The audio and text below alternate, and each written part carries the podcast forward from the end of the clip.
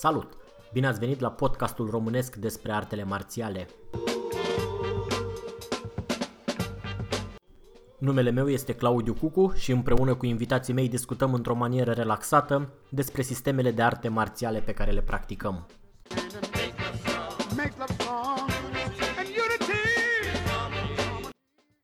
Dacă aveți sugestii de îmbunătățire sau recomandări de invitați, ne puteți lăsa un mesaj pe www.shaolin.ro sau pe adresa de e-mail claudiu.cucu@gmail.com.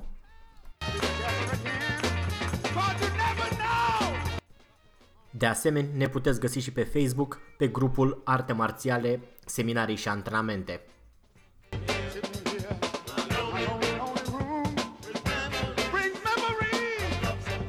Dacă o să vă placă ce auziți în continuare, ne puteți ajuta dând mai departe prietenilor voștri acest episod. Salut! Bine ați venit la un nou episod din podcastul nostru despre artele marțiale. Astăzi alături cu Dragoș Chiric. Salut, Dragoș! Salut, Claudiu! Ce ai mai făcut de când ne-am mai auzit? Ceva antrenament. A fost o perioadă mai aglomerată, că așa este la sfârșit de an. Încerci să închizi multe activități, încerci să rezolvi ce n-ai rezolvat. Da, o perioadă aglomerată. Pentru cine știe când o să fie asta publicat, noi înregistrăm în decembrie. Acum, când o apărea live, online nu se știe. Dar că întotdeauna e o întârziere din momentul în care înregistrăm până când le publicăm, uneori de 2 săptămâni, 3. Din vina... Necesită prelucrare foarte multă. Da. Și deci trebuie să scot prostile pe care le spun eu și să scot în relief ce spun invitații. Exact. Da, cum merg antrenamentele? Cu ce te mai ocupi preponderent? Cu sabia sau cu bățul? Cu toate în egală măsură, adică n-am o preferată aparte. Am 2 zile de antrenament de arme, am 2 zile de antrenament de mână goală. Și armele ce înseamnă? Scuze, da, arme însemnând băț cuțit. Adică chestii filipineze. Da, chestii filipineze. Am 2 zile de mână goală, Inosanto, și 2 zile de sabie. Deci 6 antrenamente cumva. Da, 6 antrenamente. Adunate. Exact. Uh-huh. Da, exact. Am înțeles. Deci cam asta este programul meu de antrenament săptămânal. Și oamenii și suprapun sau ușor se selectează? Am oameni care participă, chiar am oameni care participă la 3 discipline, cum ar veni, și am și oameni care participă la o singură disciplină. Deci în funcție de preferințe. Da, de preferințe. Sunt amestecați. Am oameni care fac 2. Da, nu există o regulă, dar există un nucleu. Adică sunt câțiva oameni care îi găsești peste tot în asociația mea, la toate cursurile. Iar pe lângă aceștia sunt alții care au preferințe clare. Adică el vine doar la sabie japoneză sau doar la baston. Bine, cei care vin la baston, vor, nu vor, trebuie să facă și partea de cuțit. Că sunt cumva amestecate, adică în același antrenament. Da. Practic am 2/3 din antrenament este baston, 1/3 este cuțit. Am înțeles. Deci din 2 ore de antrenament, 2/3 dedic antrenamentului de baston și 1/3 antrenamentului de cuțit. Și acum, în sfârșitul 2018, care e focusul la baston? Corto, mano sau largo? Corto, ca de obicei. Am înțeles. Am în continuare răbdare. Dar să știi că am introdus anumite elemente de largă mână în antrenament, în special pentru partea de sparring, că după cum știi, sparringul se desfășoară de regulă sau 80%. Sau începe măcar în largo, da. Exact, începe și se desfășoară destul de mult în largo până când se ajunge corp la corp și acum, în funcție de natura regulamentului, în care se desfășoară competiția se ajunge sau nu corp la corp. Dacă vorbim de regulamentul PEKAF al Federației Filipineze, atunci nu se ajunge să se lovească cu alte părți decât cu baston. Uh-huh. Dacă este, cum mai bine știi tu, Dog Brothers așa, acolo orice este permis, nu? Da, ai mai puțin competiție, e mai mult așa o competiție cu tine însuți. Dar apropo exact. de asta cu PEKAF-ul, ăsta este momentan cel puțin domeniul pe care vă axați, competițional vorbind. Sau da, tipul ăsta de regulament. Da, PEKAF-ul are două direcții și el. Live stick și padding stick. Uh-huh. Live stick este, să zic, cu acel echipament mai greoi, adică ca o fustă, așa, ca o cămașă, te îmbracă de sus până jos. Și casca? Bastonul, casca este... cu grilaj. Nu știi, aia cu de grilaj. Da. De altfel, casca e aceeași și într-o parte și în alta. Și la bastonul este... Bastonul este ratan, neacoperit cu nimic. Dar este, știi cumva, în regulament este pe undeva stipulat cât de gros trebuie să fie diametru bastonului? Sau nu e?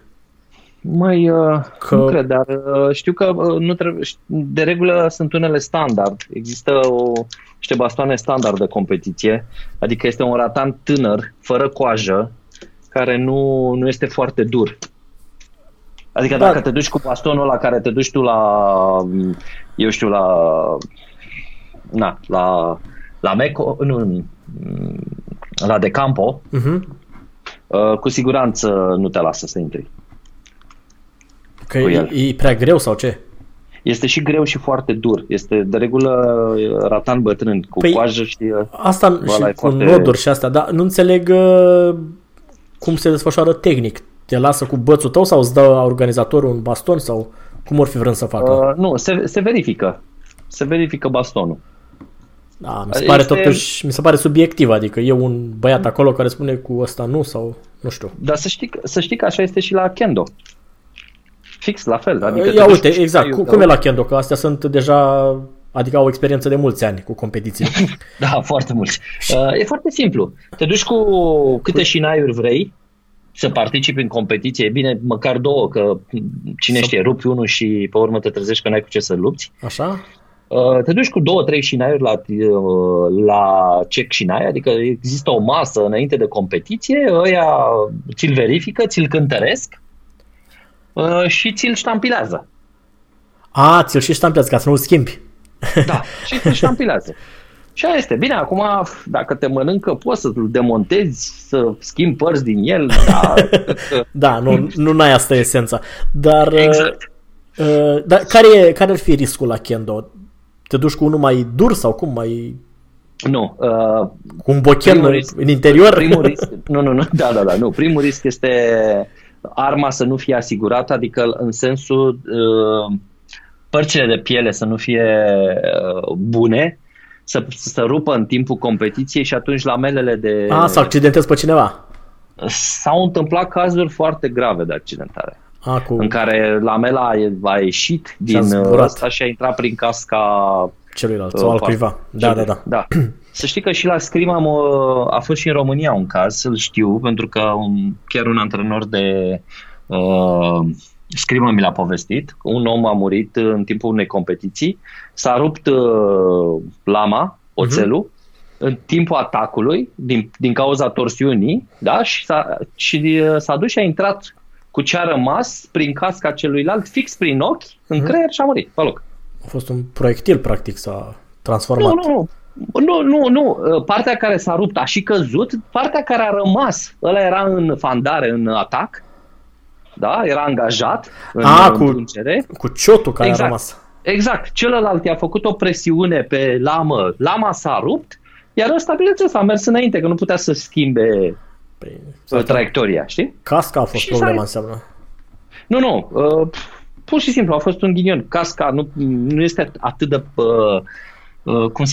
atât de rezistentă la niște împungeri cu ceva mai, dacă exact, ascuțit. Aproape de bază e mai zdravă în lama. Uh-huh.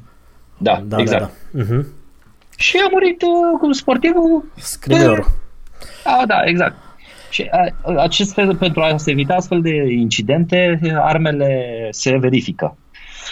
Și asta este primul lucru, adică să vedem vârful, partea de piele din vârf este bună, trebuie să nu fie tocită, să nu iasă lamela din ea dacă faci o împungere. Părțile, dacă lamelele de bambus sunt întregi, nu prezintă așchi sau rupturi, așa, și greutatea ca să nu vină cu unul foarte ușor să fie favorizat să miște mai repede decât celălalt. Nici prea ușor nu-i bine. Nu, trebuie să aibă o greutate standard, între niște limite, da. Am înțeles. Da, și cine verifică? Cineva din comisia de arbitraj de pe acolo? Da. Nu, din comisia de arbitraj a competiției există cineva care face acest lucru înainte să înceapă competiția. Am înțeles și probabil că așa vor face și la PEKAF.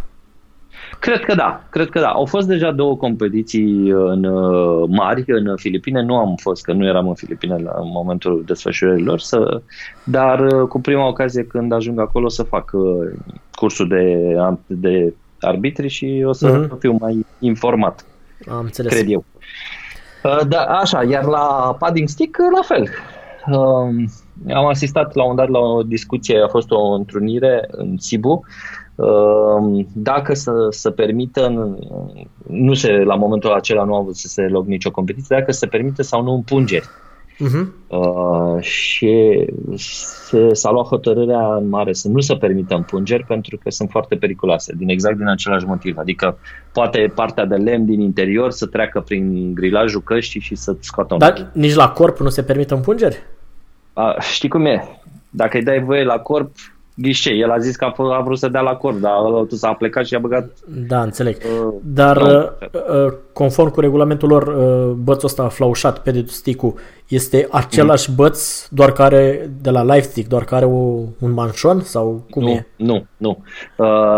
Este partea de ratan din interior este mult mai subțire.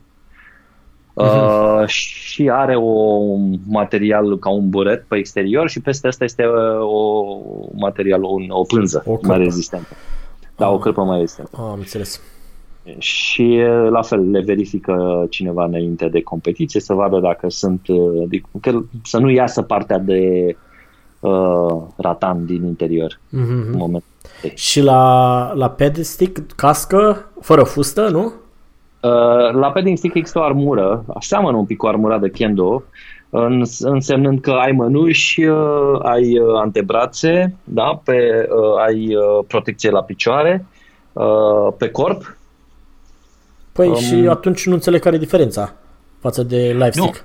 La live stick ai văzut că este ca o cămașă, hai să zic cum erau cămășile de zale pe vremuri, știi? Aia, da, mai lungă un pic, până pe la jumătatea coapsei, deasupra genunchiului, nu? Așa, deasupra genunchiului, aia care este dintr-o singură bucată, flaușată, ai văzut cum e destul de grosuță și care, bine, nu amortizează în totalitate loviturile, le simți, adică după o competiție de genul ăla pleci cu dunși pe tine. Dar dacă mă întreb pe mine, nu este atât de... comodă pentru luptă. Nu e. Cum este cealaltă de la padding stick, adică acolo chiar te miști foarte, foarte comod. Da, mă, dar eu nu, uite, de exemplu, protecția la picioare nu-i văd rostul la padding stick. Pe pulpă? Păi da, adică gândește-te că sunt competiții de Thai Box sau de Kickbox unde e mult mai rea lovitura. Adică nu-i ca și cum mori de la aia. Într-adevăr, doare, te înveți, te ferești, mă gândesc, nu știu. Dar așa au găsit ei de cuvință să facă chestia asta. Acum cred că au mai multă experiență competițională decât noi pe aici prin Europa. Eu le urez succes. Există într-adevăr și varianta Dog Brothers. Da, nu, adică Dog Brothers e cam extrem și nu nu se pretează pentru competiție, știi, unde să ai un arbitru. Dar mie mi s-ar părea că o mânușă și o cască și o cochilie pentru zona genitală ar fi de ajuns, că te învață să te și protejezi un pic, să nu te arunci ca berbecul în față. Da, și eu sunt de acord. Pentru că întotdeauna protecția excesivă îl face pe sportiv să nu-i fie frică și să se arunce. Și atunci, de fapt, esența artei marțiale dispare odată cu competiția sportivă. Se transformă rău. Transformă în sport și...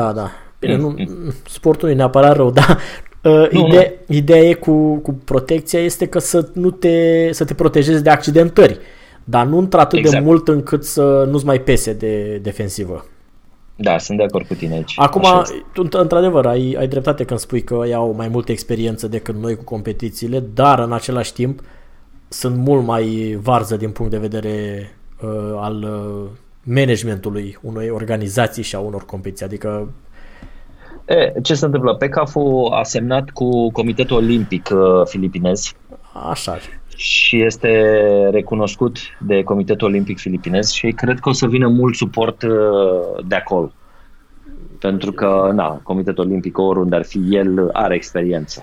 Are, dar eu zic că în 3-4 ani maxim organizația asta va fi detronată de o alta care va promite că noi o să organizăm. Nu știu, știi că eu sunt cărcotaș de pe margine, dar... Da, așa este. Uite, pe vremuri era WECAF care era în cărți acolo și toată lumea spunea că este cea mai. După aia a fost E-Arnis ăla. După care a apărut Arnis Filipine cu varianta internațională E-Arnis, a căzut și asta în disgrație, iar în momentul de față este PEKAF-ul, care într-adevăr este gândită diferit, se vrea a fi o federație interstiluri, adică ce se întâmplă și care a fost problema cu celelalte federații? Au fost federații de stil, de fapt. Adică dacă luăm WECAF-ul, știu că toată lumea o să mă critice ce spun eu acum. De fapt, Wake Up însemna Doce Pares și însemna Canete. Da? Deci chiar dacă președintele era cine o fi fost, întotdeauna conducătorul de facto era Dionio Canete și Gerald Canete. Evident că lucrul ăsta nu a plăcut tuturor grupurilor de Arnis sau, de exemplu, celor din Balintoc. Ei au fost fericiți cu chestia asta. Și nu s-au regăsit. Și atunci, bineînțeles, că nu a reușit să adune toate cluburile, sau toate stilurile mari. Sistemele, toate direcțiile și toate astea, Exact. Pe când PEKAF-ul a fost gândit de la început să fie ceva interstil. Adică, exact. Există 9 board director acolo și fiecare stil mare își are reprezentantul. Adică la masă stă și Modern Arnis, stă și Balintawak, stă și Doce Pares, sunt mai multe stiluri, Abanico Trespuntas, pe Kitty Tiersia prin Meltortal, nu? Prin Meltortal, pentru că el este recunoscut în Filipine de PEKAF. Deci așa a fost gândită. Eu și aștept cu interes. Exact. Eu cred că cel puțin din punct de vedere teoretic are șanse mai multe de reușită. Acum, vom vedea. Oricum, în mare, liniile competiționale și eu sunt de acord că astea sunt, cu echipament complet și cât mai safe și în care va fi așa o ciomăgeală cu mult consum de energie, în care nu prea se vede arta? Chiar, la padding stick comparat, adică, ce o să se este first strike, adică cine atinge primul este punctat. Și în felul ăsta nu o să mai vezi haosul ăla în care amândoi dau ca la live stick. Și eu întotdeauna m-am întrebat cum poate un arbitru să arbitreze o competiție de live stick. Adică eu n-am reușit să înțeleg până acum. E un moment bun să te întrebi dacă urmează să faci cursul ăla de arbitri.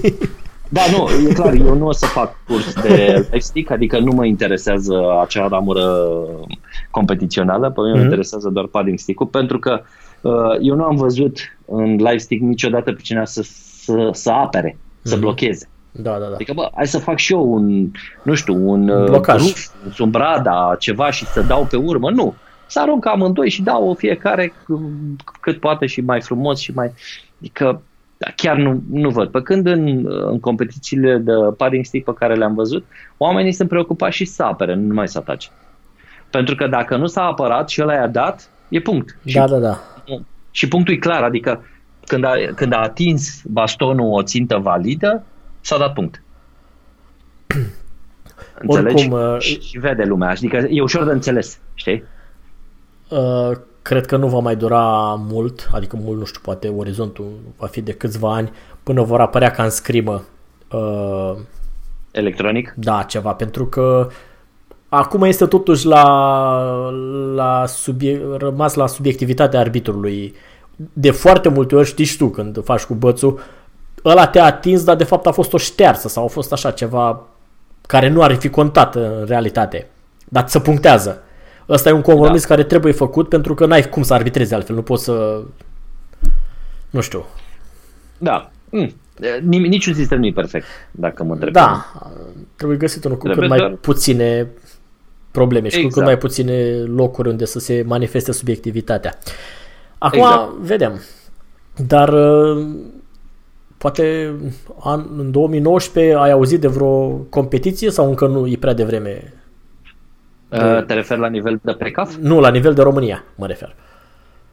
Nu știu de nicio competiție. Știu că există o organizație... Nu, dar strict, adică organizații, cluburi și așa ori mai fi, dar să ai, știi deodată, nu știi nimic. Nu știu nimic. Nici măcar organizată de alții la care să nu particip sau... Măi, știu că ar trebui să aibă cei de la Wake Up România ceva. Da, dar, mi se pare că e o problemă cu popularizarea chestiilor astea. Noi care suntem în domeniu nu știm când se întâmplă.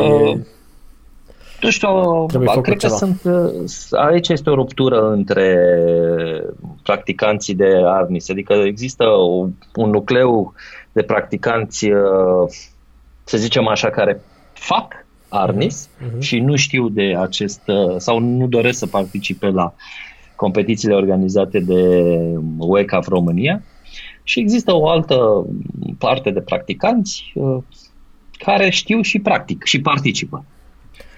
Eu fac parte din categoria care nu știu și nu participă, deci... Am înțeles.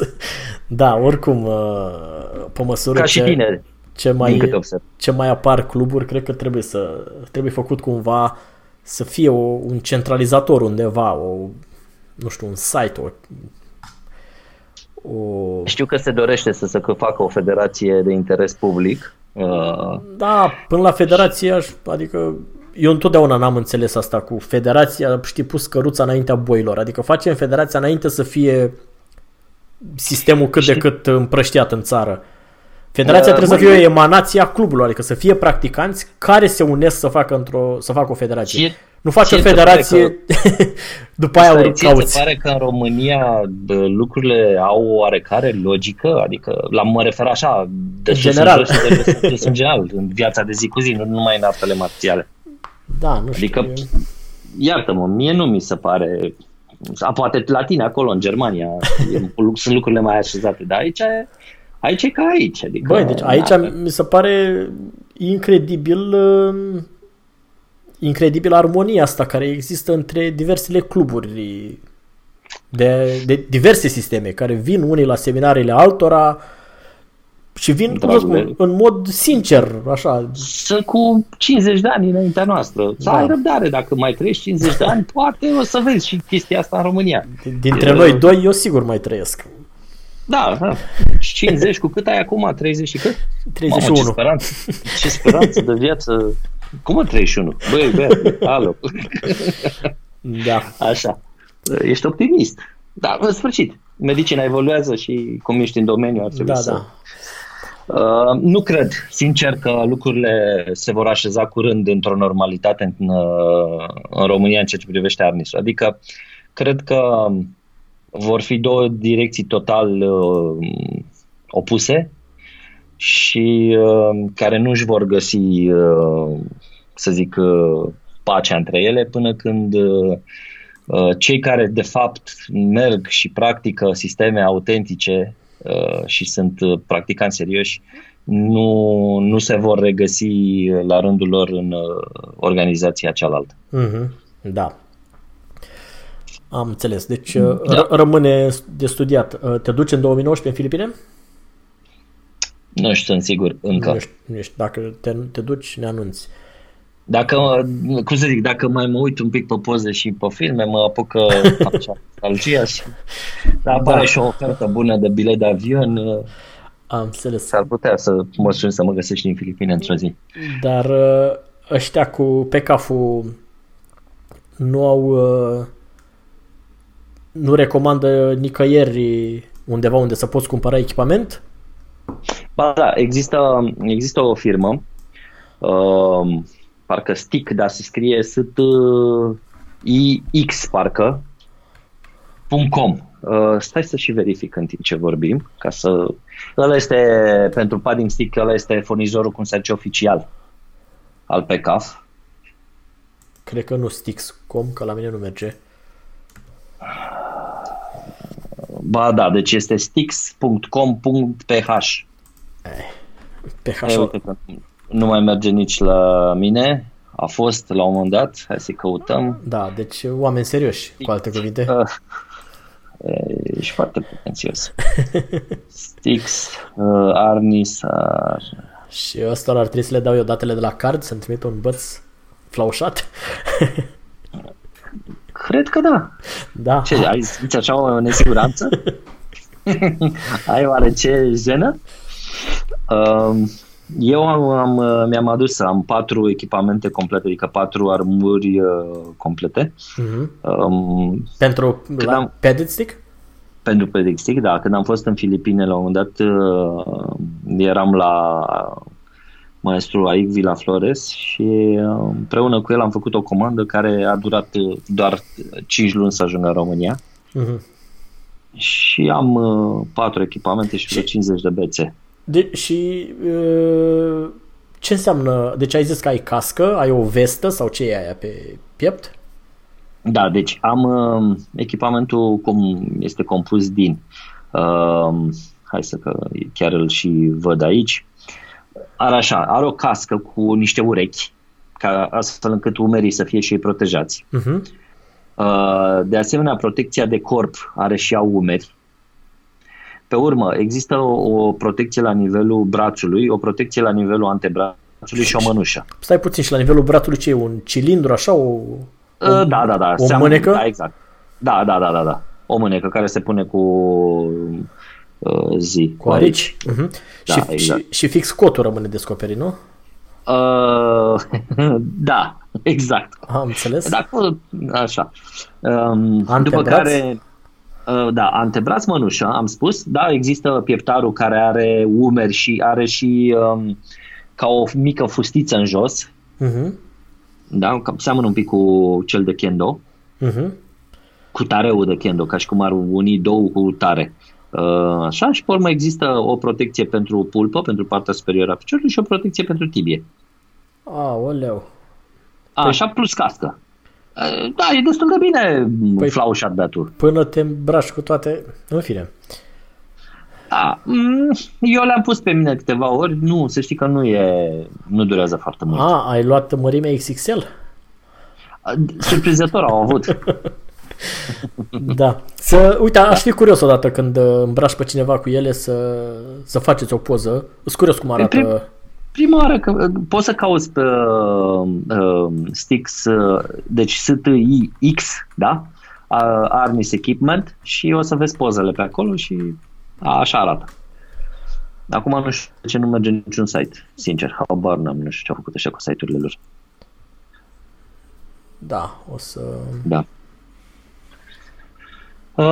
Eu le folosesc pentru că există partea de hittings și semi-hittings din Balintawak și am nevoie de această armură. Da, l-am văzut toată pe Eddie Velez îmbrăcat. Da, exact. Cu niște chestii din astea. Eddie are un repertoriu aparte când te antrenezi cu el și să știi că, ce să zic, este altceva, adică merită acel mod de antrenament. Am înțeles. Pentru că, da, încep să dai, adică încep să ai altă senzație. Da, văd acum echipamentul ăsta. Rămân la părea că e nepractic. Adică arată frumos așa, dar aș fi curios să văd o competiție cu mai mulți practicanți Cum... Uite-te, vezi că există pe YouTube. Caută... Să văd una live cum se desfășoară managementul echipamentului, cum îl dai jos de pe un luptător, cum îl îmbraci pe următorul, că nu o să aibă fiecare luptător în mod clar. Așa ba ceva. Da, teoretic fiecare club trebuie să aibă echipamentul lui. Păi nu, fiecare club o să aibă 1-2 echipamente, maxim. Exact. Și când se anunță, că de obicei când se anunță la luptă, spune luptă Gheorghe cu Ion și se pregătește Maricel și nu mai știu cine, habar n-am, știi? Ceva de genul ăsta. Iar ăia, cât timp durează prima competiție, ăia au timp să se echipeze, să vină la suprafață. Care e problema? Ce crezi că în Kendo e altfel? Sau ei în Kendo stau tot cu echipamentul, cu casca? Stau cu echipamentul pe ei, dar cu casca nu stau. Totuși, aia din Kendo, majoritatea l-au pe lor, nu? Da. În Kendo, asta e ceva ce n-am înțeles niciodată. Este vorba de mentalitate. La Kendo aia își cumpără, majoritatea practicanților au toate alea și nu-s nici ieftine, nici puține. Când la Scrimă niciun băț nu-și cumpără. Da, trebuie să... Se așteaptă să vină la club să găsească bățul de la club. Da, să-i dai tu băț. Da. Eventual și apa, ca să fie treaba serioasă. Da, la Kendo, pentru că știi că sunt practicanți de Kendo, lucrurile sunt foarte simple. Ai echipament? Treaba ta. Nu ai echipament? Pa! Adică, pe vremuri... Pe vremuri însemnând poate undeva înainte de, 2000, exista o organizație non-guvernamentală care promova activitățile japoneze în afara țării, da, și care trimitea echipamente de Kendo și în România. Odată cu intrarea României în UE, am fost considerați țară dezvoltată și atunci Japonia nu mai activează în rețelile respective și nu mai ne-a trimis echipamente subvenționate, cum ar veni, știi? Donații, că erau donații, practic, erau echipamente folosite pe care oamenii care le schimbau le trimiteau. Și acum fiecare practicant din România își cumpără propriul lui echipament și un echipament de bun simț, atenție, de bun simț, adică nu spun un echipament bun, spun un echipament bunicel. De Kendo este 300 de euro. Da, e ceva. Da? Nu vorbesc de șinai. Iar un șinai, depinde cât de priceput ești, dar oricât de priceput ai fi, este imposibil să nu-l spargi în maxim 6 luni. Pe tot. Că de obicei cumperi 2-3 la fel și înlocuiești lamelele, știi? Adică când spargi pe primul, iei pe al doilea, îi spargi și până al doilea și pe urmă iei lamele dintre ele și le unești. Și îți faci. Mai faci încă una, am înțeles. Faci 1, 2, 3, ai variante. Și adică iei câte o lamela spart, o înlocuiești. Trebuie, important e să ai șinai la fel. Adică același tip de șinai. Și, dar eu din experiența mea, adică chiar și în momentele în care nu mai loveam tare sau adică îmi luam doar punctul, știi? N-a fost să nu trească să schimb un șinai la 6 luni de zile. Maxim. Și atenție, un șinai care îl schimb la 6 luni de zile nu este un șinai ieftin, este minim 50-60 de euro. Da. Da, mănușile, la fel. Mănușile, partea din interior, se rupe pielea și trebuie înlocuită. Da? Să înlocuiești pielea respectivă, să știi că e destul de scump. 40-50 de euro. Da. Care mai e situația la Kendo din România? Câte cluburi sunt în București, mai știi? Știu că au suficient de multe cluburi, 5 sau 6 sunt în București. Știu că sunt suficient de multe la momentul actual ca să-și formeze federație de interes public la nivel de țară. Adică au peste 200 de sportivi. Ai văzut că am uitat să spun, s-a format Federația de Kung Fu, de Ushu. E poveste veche asta. Ei s-au desprins de FRAM pentru că așa a cerut Federația Internațională de Ushu ca fiecare federație la nivel național să fie unică și să se ocupe doar cu Ushu. Deci nu a fost o chestie românească, a fost o chestie internațională. Bine, dar oricum ei în FRAM, oricum cred că erau majoritari. Ushu. Cred că da. Nu știu, nu am cunoștință. Știu că mai există acolo ramură de Shotokan, al lui Aurel Pătru, care făcea parte din FRAM și cred că și acolo sunt ceva practicanți. Nu știu, nu am... Da, oricum, cert este că acum sunt și ei, Federația Română de cred că de Ushu, cum le spune, nu? Da, săptămâna, acum 2 săptămâni ne-a ieșit. Da, am văzut. Da. Ce să zic? Deci, ne urăm succes. Celor de la, exact, cei ăstora care se ocupă cu Arnisul, mult succes și vom vedea cum lucrurile evoluează. Și asta este. Ne adaptăm și noi. Mm-hmm. Da, așa. Vreau să... Și, nu, cred că e undeva pe site-ul Ministerului sau Ministerul Tineretului și Sportului o listă cu toate federațiile române de interes public. Da, intră pe site-ul Ministerului Sportului și Tineretului și acolo există lista federațiilor. Sunt curios. Că m-am uitat la un moment dat și erau destul de multe din domeniul ăsta cu artele marțiale de diverse chestii. Sunt curios care mai fi starea actuală, o să mă uit. Da, știu că la un moment dat neoficial exista tendința de a le diminua ca număr, pentru că fiecare are bani. Fiecare vrea bani în momentul în care devine federație de interes public și bineînțeles că statul nu este foarte fericit cu asta, știi? Da, cred că trebuie cumva și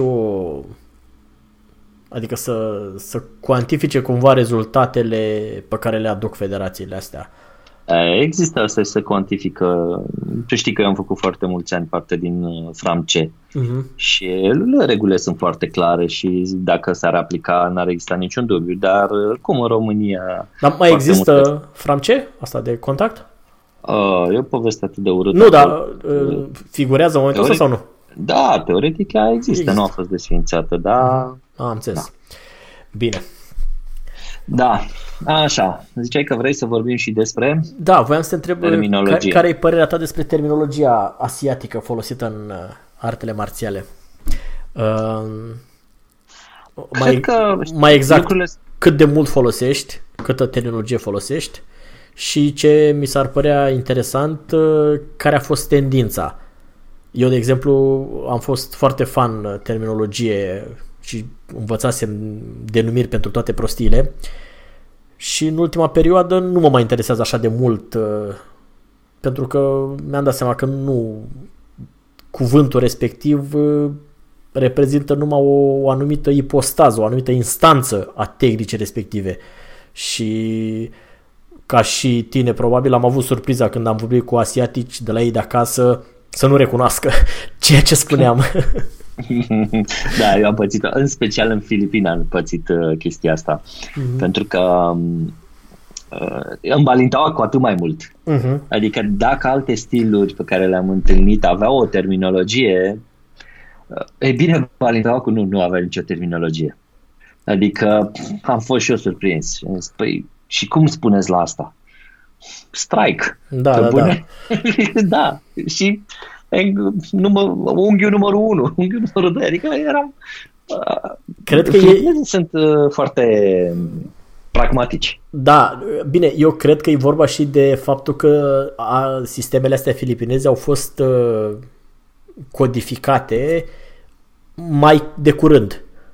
Pentru că sunt convins că peste vreo 200 de ani și Balintawak va avea niște termeni criptici, așa, niște chestii, cum e acum la Wing Chun, de exemplu, Tan sau Pak sau... Care atunci, acum 200 de ani, nu însemnau nimic, erau limbaj de zi cu zi. Da. Ce se întâmplă?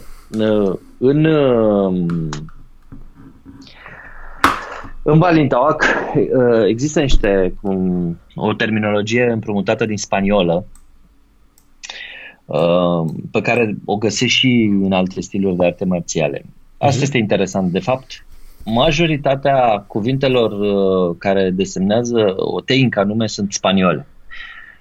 Mai nou, există în Filipine tendința de a face lucrurile să pară mai originale decât de fapt aș căuta niște rădăcini care uneori n-au existat. Nu, n-au existat, adică majoritatea denumirilor erau spaniole atunci unde erau. Dar, și nu știu ce să spun, de exemplu, Duian, da? Este balansul ăla, nu? Balansul acela, du-te în față, du-te în spate. Sau uittic, poftim. Ăștia sunt termeni pe care, într-adevăr, i-au avut și i-au folosit și acum 50 de ani și îi folosesc și astăzi. Dar sunt și alți termeni care nu i-au avut și care astăzi i-au adus în discuție. I-au redescoperit în ghilimele, așa am spus. Da, exact. I-au redescoperit în ghilimele.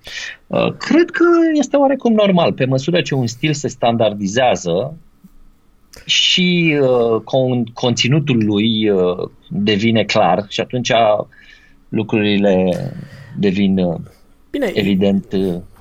Cred că totuși terminologia asta specifică asiatică are și un rol formator așa sau pentru elevii care învață. Pentru că una e să spui lovește cu bățul și alta spui dă un uitic. În momentul când ai pus un termen care nu-i românesc sau englezesc, cumva frumos, în capul elevului se formează ceva, adică tehnica aia brusc capătă o... Tu știi că acest uitic are o denumire și spaniolă, îi se mai spune otra vez. Da, nu, mă refer la... În Filipine. Nu, eu mă refer la români. Da. Că și otra vez, dacă îi spui tot, are o conotație neromânească, deci trebuie să fie ceva acolo. Da, dar ce te faci cu spaniolul care se duce și învață chestia asta și aude că de altfel lui aia îi spui abanico, lui aia la altă îi spui otra vez și zice cum dracu e vantai, cum da, încă o dată, adică pentru el chestii, cuvintele alea au înțeles, știi? Pentru spaniol și e pus într-o ipostază interesant. Da, uite, apropo de chestiile japoneze, totuși când predai la Kendo acolo o combinație, dacă îi dai direct traducerea în românește, are un impact mai mic decât dacă îi spui chestia complicată japoneză. Dintr-o dată pare că nu mai exact. Ești atât de autentic. Da. Exact, da. Așa este. Cred că pentru mine personal are privit din alt punct de vedere, dar are aceeași conotație cu echipamentul. Una e când faci Kendo în training și cu tot o altă senzație este când te îmbraci cu fustele alea. Da. E ceva, e acolo, în interior, știi? Chiar dacă tu știi personal că tot aia e. E chestie de imagine și de feeling. Într-adevăr, așa este.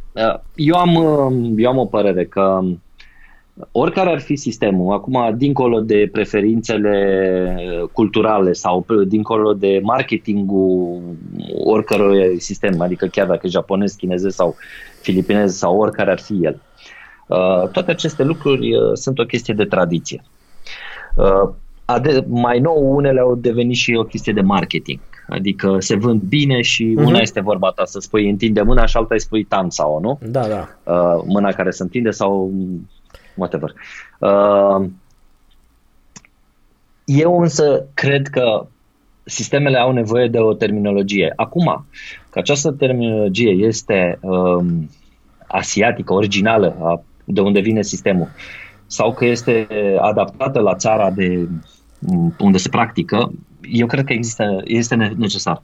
Și îți spun de ce. Uite, eu cred că limba engleză ar trebui folosită, pentru că asta este o limbă universală în momentul de față și toată lumea o folosește.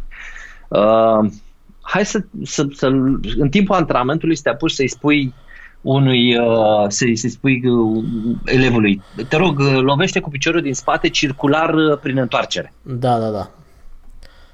Nu? Îți ia adică... Durează mai mult. Nu, și atenție, și percepția celuilalt care după ce a făcut 100 de flotări și a dat la sac de ea și cum ai zis, ce să fac? Circular din întoarcere cu piciorul care din față, din spate, înțelegi? Da. Păcând, dacă are o singură denumire, este, știi, ai un nume, cum îl cheamă pe ăla? Gheorghe. Bravo, lovește Gheorghe, știi? Înțeleg. Să cei care poate nu. Deci lovește Gheorghe și atunci ăla știe că a făcut 100 de ori lovitura aia și de 100 de ori i-a zis Gheorghe.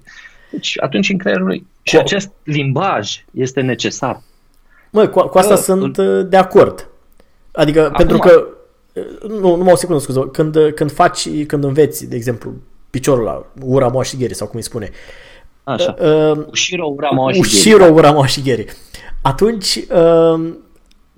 tu cât o înveți detaliile și apoi când o scoți din sac, când auzi termenul, nu mai treci prin toate detaliile respective. Ție în cap, ți-e clar cum trebuie să o execuți. Dar problema era cu terminologia cumva nenecesară și Dacă nu e necesară, atunci e marketing. Asta este părerea mea. Nu, adică e marketing, dar poate să fie și o chestie pur personală. Uite, de exemplu, eu când învățam Wing Chun, știu că mă interesa cum se numește lovitura de genunchi în sus, cum se numește lovitura de genunchi în jos, cum se numește lovitura de genunchi în stânga, în dreapta, circulară. Nu era marketing, că Nu, astea sunt necesare pentru că tu trebuie să ai un dicționar al stilului, da? Adică un repertoriu tehnic, iar acest repertoriu tehnic este necesar, că de ăla e stilul și ăla e repertoriul lui. Deci da, tu trebuie să știi. Totuși când vorbim de lovitura de genunchi, e cam lovitură de genunchi, adică diferențele între toate variantele astea sunt suficient de mici încât să poată fi înglobate într-o singură tehnică. Înțelegi cum zic? Adică, înțeleg, da. Că uite, de exemplu, cum e la kickbox, când vezi lovitura de circulară joasă de picior. Sigur că pot fi diverse variante la genunchi, la gambă, la tibie, la nu știu unde, dar până la urmă tot circulară de picior îi spune. Da, exact, tot low round kick. Exact, nu e... Și la asta exact mă refer, adică când ai un termen umbrelă, e de ajuns. Numai că sunt practicanți, cum am fost și eu, care căutau terminologia pentru fiecare variantă. Eu am constatat, mă uitam într-o zi pe un DVD de Pacua. Întâmplător personajul care acum mai de curând? Nostalgic așa? Nu. Acum ceva vreme. Am înțeles. Pe, așa, și era un domn din Japonia, care predă Pacua în Japonia, cel este japonez de origine. Așa, elev al lui Sato Kinbei. Și individul cu ăsta Sato Kinbei nu era ăla cu Takeda, cu Sato Kinbei ăla cu care a făcut și ninjutsu. Nu, n-a făcut ninjutsu. Sato Kinbei este cel care a dus artele marțiale, a promovat foarte mult artele marțiale chinezești în Japonia. Am înțeles. A fost profesorul Shoto Tanemura. Am înțeles, și știa și Pacua, printre altele. Și a studiat Pacua cu doi chinezi, respectiv cu Li Ziming, stilul Yang. N-am avut ocazia să... Așa? Și a mai studiat stilul Cheng, îmi scap acum cu cine. Cu un alt chinez. Deci așa. Da, era un mare iubitor al artelor marțiale chinezești care a promovat foarte mult stilurile, în special interne, de arte marțiale chinezești în Japonia. Unul din elevii dumnealui explica și spunea acolo, la un moment dat a spus maegiri, adică lovitura frontală de picior. Deci, înțelegând ceva japoneză, la momentul ăla, mai multe decât acum, mi-am dat seama de altfel ce a făcut acest domn. Pur și simplu, el și-a luat denumite din limba chineză și le-a tradus în limba japoneză. Și a folosit terminologia respectivă. Nu cred că trebuie să exagerăm exact, cu denumirile. Exact asta am văzut eu pe un DVD cu Wing Chun. Este pe grupul acela de Facebook cu arte marțiale, dacă îl cauți undeva pus de mine mai de mult, Wing Chun făcut de un japonez. Și exact același lucru spune, maegiri, la o frontală de picior. Ai văzut? Da, deci, da, foarte oamenii au un istoric, au limbajul le permite, plus că mai e o chestie, ei când văd caracterul, dacă iau caracterul din chineză, în momentul în care îl văd, ei îl citesc direct în japoneză. A, și este mai adică, gheri. Da, da. Că este, și este mai gheri, că ai întâmplător front kick. Aia ce? Exact. Da, alea da. Sunt hanzi, kanji, tot aia e și înțeleg. Omul citește în limba lui. Cred că terminologia trebuie să existe, adică, dar nu trebuie să facă abuz de ea. Uite, să spun, unul din profesorii mei de sabie, deci care preda Coriu, o școală veche, la un anumit set de forme de kata, înainte trebuia să inițiezi respectivele forme din anumite poziții date, adică înainte să pornești, știi? No. Trebuia să adopți o gardă. Așa? Ești la 5 pași distanță unul de celălalt, știi? Și trebuia să adopți o gardă anume și cu garda respectivă să te duci să te întâlnești cu adversarul. Adică ce înseamnă gard? Să ții sabia într-un anumit sens. Într-o anumită poziție, da. Fie în jodan sus, fie în spate, fie în față. Așa. O anumită atitudine, o anumită gardă. Vorbim de sochele școlii, da? Șeful. Șeful îl mare. Și am rămas surprins să constat că la anumite forme el nu cunoștea exact din ce poziție pornesc. Și am stat și m-am gândit, cum adică the big boss nu știe din ce poziție trebuie să pornești la forma asta? Da, nu știa, pentru că nu-l interesa de fapt. pentru că el știa că la momentul impactului trebuia să adopte o anumită tehnică pe care o știa foarte bine, dar nu știa, nu mai ține aminte, domnule, la kata numărul 52. Care, din ce gardă plecăm? Păi Ucitace, adică ăla pornește din garda aia, iar Ucitace pornește din garda aia. Și avea deci, o listă undeva. Asta. Exact, și avea o listă pusă, un afiș foarte, foarte mare pe perete și despre ce cata vorbi? Ăla. Ah, perfect, ia, din ce poziție începe ăla? Din aia și din aia. Da. Mi se pare interesant că nici măcar nu încerca să ascundă asta. Nu, atenție, asta a fost cel mai tare lucru. Că nu, despre ce kata vorbim? A, păi, Isoku no Tsume. A, e asta. Se uita la ea, Isoku no Tsume, că erau mari scris și Isoku no Tsume. Ia, din ce? A, păi Ucitachi face aia și Tachi face aia. Foarte bine, hai. Da. Și am rămas puțin... și am înțeles atunci că până la urmă arta nu stă în denumiri. Știi cum e? Să nu fii mai japonez decât japonezi. Da. Dar cred, pe de altă parte, că da, ai nevoie de un dicționar și un anumit repertoriu. De un set, adică o terminologie cât de cât specifică, mai ales la lucrurile astea care cu un singur cuvânt sau cu o expresie scurtă poți să... transmiți ceea ce în românește avea nevoie de, nu știu, o propoziție întreagă. Exact. Și greu de descifrat. Adică da, n-ar fi intuitiv, da. Deci eu sunt de părere că da, terminologia trebuie să existe. Acum, dacă mă întreb pe mine, aș prefera ca toată terminologia să fie în engleză, indiferent că stilul este japonez, chinezesc, românesc, sau eu mai știu de care. Da, și eu cred că și din cauza sutelor de cărți sau mii poate DVD-uri care există deja în limba engleză, ei au ajuns la un mod de a traduce lucrurile destul de ok, adică uite. Plus că limba engleză este la fel de, cum să zic, facilă pentru a desemna denumiri de tehnici precum limba japoneză sau limba chineză. Pentru că limba română nu este la fel de altfel latina, toate limbile latine nu sunt pretabile, știi? Nu se adaptează, adică sau nu sunt exact. Da, nu știu. De exemplu, când spui round kick, da? E destul de clar pentru un englez. Dar când i-ai spus round kick, ăla înțelege exact ce ai vrut să spui. Când îi spui moashigeri, ăla înțelege fix moashigeri. Două și cuvinte. Și foarte clar round kick. Și în românește e lovitură circulară de picior. 4 cuvinte. Exact. Da. Înțelegi? Despre asta e vorba. Da. Cam asta e cu terminologia. O să mai discutăm într-una din dățile viitoare, eventual ceva mai țintit la chestiile japoneze pe care le practici, că mi se pare interesant. Că... Știi că citeam undeva că Wing Chun, înainte de Hong Kong, de perioada Hong Kong, nu a avut o terminologie.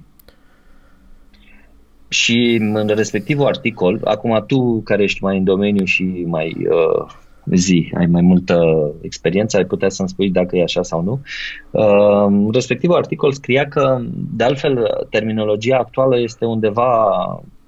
a doua sau a treia generație de elevi lui Ip Man. Acolo a fost. Nici de cum, nici măcar prima generație de elevi lui Ip Man nu era. Păi, uite, chiar vorbeam la un dat cu Sifu Adrian Tăuțan și îmi spunea că Ip Man folosea o singură... Trei, știam eu.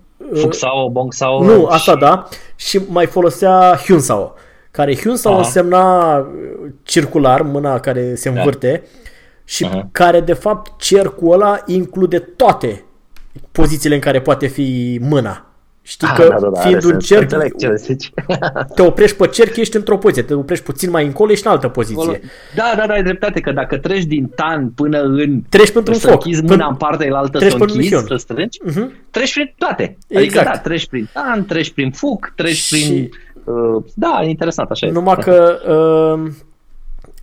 la el mergea chestia asta, că le și exemplifica simultan, dar la a treia generație, deja e mult mai dificil și atunci trebuie standardizată cumva terminologia. Dar, nu, uite, altceva voiam să spun, uite, pentru una de dățile viitoare, când o să ai timp, despre chestiile japoneze, că ce mi s-a părut interesant este că, la, de exemplu, la chestiile de aikijutsu sau ce ai mai făcut tu, sau jiu-jitsu, nu, cum să spun, aveau un termen, din câte am înțeles eu, care transmitea o mișcare întreagă, nu element cu element. Nu știu dacă e clar. De exemplu, cum e la karate, unde ai blocajul, care zice sotouki, ai gyakutsuki, ai ceva, ai fiecare element. Pe când într-un kata de kendo ai denumirea, dar nu ai câte un termen pentru fiecare poziție intermediară. Da, în artele marțiale japoneze vechi, atenție, dar ci vorbim de artele marțiale vechi, denumirea formei era o metaforă. Da, deci nu avea nici, de exemplu, Isoku no Tsume, că tot l-am adus în discuție. Isoku no Tsume înseamnă mai mult sau mai puțin explicația sau motivarea unui pas. Asta este traducerea. Isoku înseamnă un pas, no Tsume înseamnă, Tsume înseamnă a discuta, no este apartenență, deci discuția despre un pas. Așa se traduce acest kata. El are 15 lovituri acolo și e destul de lunguț, așa, are mai multe secvențe, da, dai kesakiri, dai blochezi. Da.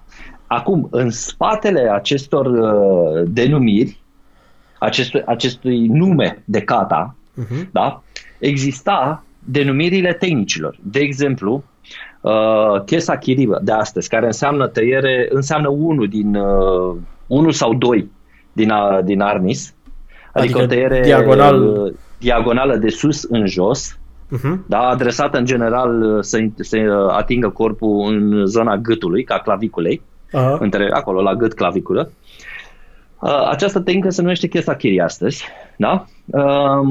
Ea, de exemplu, în Taisha și în Kageriu se numea Komyoken. Komyoken înseamnă sabia minunată, magică. Dar nu transmitea deloc locul unde lovești sau sensul sau... Nu, nimic. Era o metaforă. Da, sau ennotachi. Ennotachi înseamnă sabia cercului, în formă de cerc. Da, en înseamnă cerc, no, apartenență, tachi. Sabia în formă de cerc. Nu spune nimic. Ea înseamnă practic să tai de jos în sus, diagonal. Practic opusul celelalte. Opusul lui kesakiri este gyaku kesakiri, exact.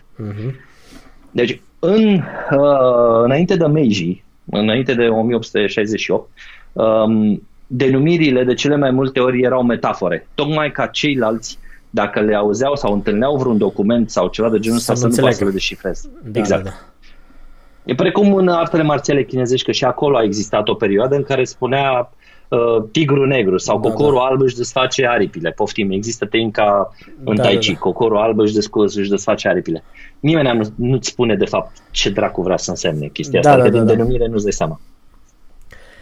Astăzi suntem exact invers. În momentul când denumești o tehnică, încerci să o faci cât mai clară și cât mai ușor de înțeles. Claudiu, pentru că oamenii au devenit, dacă mă întreb pe mine, superficiali. Adică, în momentul în care eu m-am apucat de arte marțiale sau tu te-ai apucat de arte marțiale, nu știu, ne duceam cu interes. Nu trebuia să găsesc afișe cu mesaj de marketing, nu trebuia să găsesc o politică de marketing în sala respectivă care să mă facă să mă țin acolo și să... Tot ce trebuia să găsesc un profesor bun care să-mi arată o tehnică bună. Asta e părerea mea, că marketingul a ajuns să fie la loc de frunte înaintea tehnicii. Adică dacă ai un marketing bun, ai o sală plină. Nu mai contează tehnica. Da, totuși sunt foarte sigur că niciodată nu va mai fi. Adică cu situația asta trebuie să ne adaptăm și cu... am crezut că mă contraziști, să spui că nu e adevărat ce spun. Nu, așa e, dar adică e... Deja mă pregăteam să-ți dau cu argumente, da. Nu mă așteptam la o acceptare așa rapidă. Că e clar că astea sunt premisele cu care trebuie să lucrăm și va fi probabil din ce în ce mai mult, dar probabil că... Da, când am început noi era deja mult mai rău față de anii 40, 50 sau 60. Și tot așa. Adică vrei să spui că înaintea a fost, era și mai... Probabil că erau și mai serioși în abordare și în practică și în... Cred că da. Cred că da. Mai ales adică... după război sau... Bine, probabil că era coroborat și cu lipsa asta de alte distracții, că atunci n-aveai televizor, n-aveai internet, n-aveai nimic altceva. No, ce să faci? Tocmai asta, că astăzi ai acces. Adică, uite, eu mă gândesc în 88, când m-am apucat eu de arte marțiale, da? M-am dus la judo. Sunt 30 de ani, ia uite. Deci, exact. În 88 m-am dus la judo. Nu, cum să zic, aveai niște cărți, vreo 2-3, pe care le găseai cu greu. Alea lui Anton Muraru. Da, exact, în mare, da, și mai erau... Avram și mai erau câțiva, da. Fraței, da, da. Așa. Te duceai și, mamă, ce chestie era și, cum să zic, atenție, nimeni nu se chinuia să te țină în sală. Da, adică așa este. Ghișe, era exact invers. Da, da, da. Că, cum? Ce? N-ai făcut? Nu. 100 de flotări, 200 de genoflexiuni, pa... Da, da, era... uite, era mult mai frecvent mai înainte dat afară unui elev din sală. Astăzi da, foarte greu, adică e rar aud de cazuri, nu știu, trebuie să fie ceva ieșit din comun să auzi de cineva dat afară de la antrenamente. Da, și cred că ți-am zis, de aici vine să ne întoarcem la denumiri. Momentul că eu am picat un examen de Aikido Jujutsu, de centură neagră. Când s-a întâmplat asta, doamne, nu mai știu. În 90. Undeva în 90, nu, în 94 l-am picat. În 94. Și știi de ce l-am picat? Pentru că am încurcat denumirile la două tehnici. Ați zis să faci ceva și ai făcut altceva? Adică da, am avut 30 de tehnici de făcut. Era clar, adică și respectiv Roland Maroto era examinatorul și a zis mă, mai trăiește Maroto? Da, da, trăiește. Are 70 de ani, e născut în 48. Trăiește. Și a zis foarte bine, impecabilă tehnica. Ai greșit-o, ai încurcat un cap. Ai picat examenul. Tu să-ți seama cât de frustrant era, adică 30 de tehnici, trebuia să știi denumirile și la ăla, și la cel care atacă, și la cel care se apără, da? Le-am făcut pe toate bine, din punct de vedere tehnic, și am încurcat o denumire, adică în loc să fac, nu știu ce, cote gaie și am făcut cote hinerii. Ceva de genul, nu știu, ceva foarte mic. Am înțeles. Și am picat examenul. Dragule, nu am greșit tehnica, adică omul ăla a spus, din punct de vedere tehnic e cel mai bun nivel. Dar ai greșit la denumire. Și-am picat. Da. Și au fost oameni care au luat examenul atunci, înaintea mea, dar care din punct de vedere tehnic nu erau la nivelul meu. Pentru că el a zis, nu, important. E mai important să știi tehnica decât, adică să știi denumirea. Este esențial, adică tu nu știi ce ți-am cerut. Adică în loc să faci 2 plus 2, tu mi-ai făcut 2 plus 5. Da, da, am înțeles. Știi, și a fost... Totuși, astăzi nu cred că se mai întâmplă așa. Nu, sigur. Deci, ca să înțelegi, asta a fost. În 94 eu am picat un examen din cauza unei singure denumiri, din 30. Am înțeles. Dar toate în japonez. Nu vorbeam japoneză pe vremea. Deci era un pic mai altfel. Eu aș fi părăsit organizația cu scandal și m-aș fi dus la alții care mi-ar fi dat centură neagră. Exact. Eu am mai stat un an de zile, pentru că Roland Maroto venea o singură dată pe an în România. Am mai stat un an de zile, am dat examen în 2005 și am luat examenul atunci. Am înțeles. Dar a fost, cum să zic, ca să înțelegem, să înțeleagă ascultătorii noștri cam care era nivelul de exigență. Hai să zicem exigență, da, la momentul ăla. Da, oricum, uite, între timp am găsit site-ul ăla de la Stix, s-au mutat undeva, se numește Eljan, Eljan Sports, Elian sau Eljan Sports.com și acolo văd că sunt astea de la, e fostul Stix, eljansport.com. Da, da, da. O ia să... uite că l-aveam, dar cum te l-aveam? A, și văd că fac și echipament de taekwondo acum. Păi să mai iasă și bani. Ok. Da, da, uite, în încheiere am văzut un afiș interesant la o școală de arte marțiale în Austria. Scria ceva de genul garantăm lipsa de contact sau ceva de genul ăsta. Ce?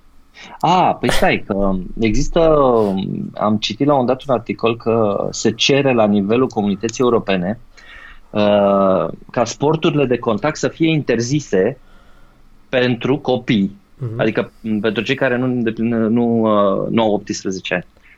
Adică, așa mult? Da, adică mi se pare... Da. Nu știu. Da, da, da, a fost o discuție, a fost un articol în care să luase în discuție la comunitatea europeană chestia asta. Probabil adică... că astea care implică totuși lovituri, că mă îndoiesc că vor judo, de exemplu, că nu va mai fi la copii, că totuși pentru copii un sport probabil, ok. Nu, probabil vorbim de kickbox, box. Da, da, da, probabil că... Pe cum să faci box după 18 ani? Te trec și eu pe tine așa. Da. Și până la 18 ani ce faci?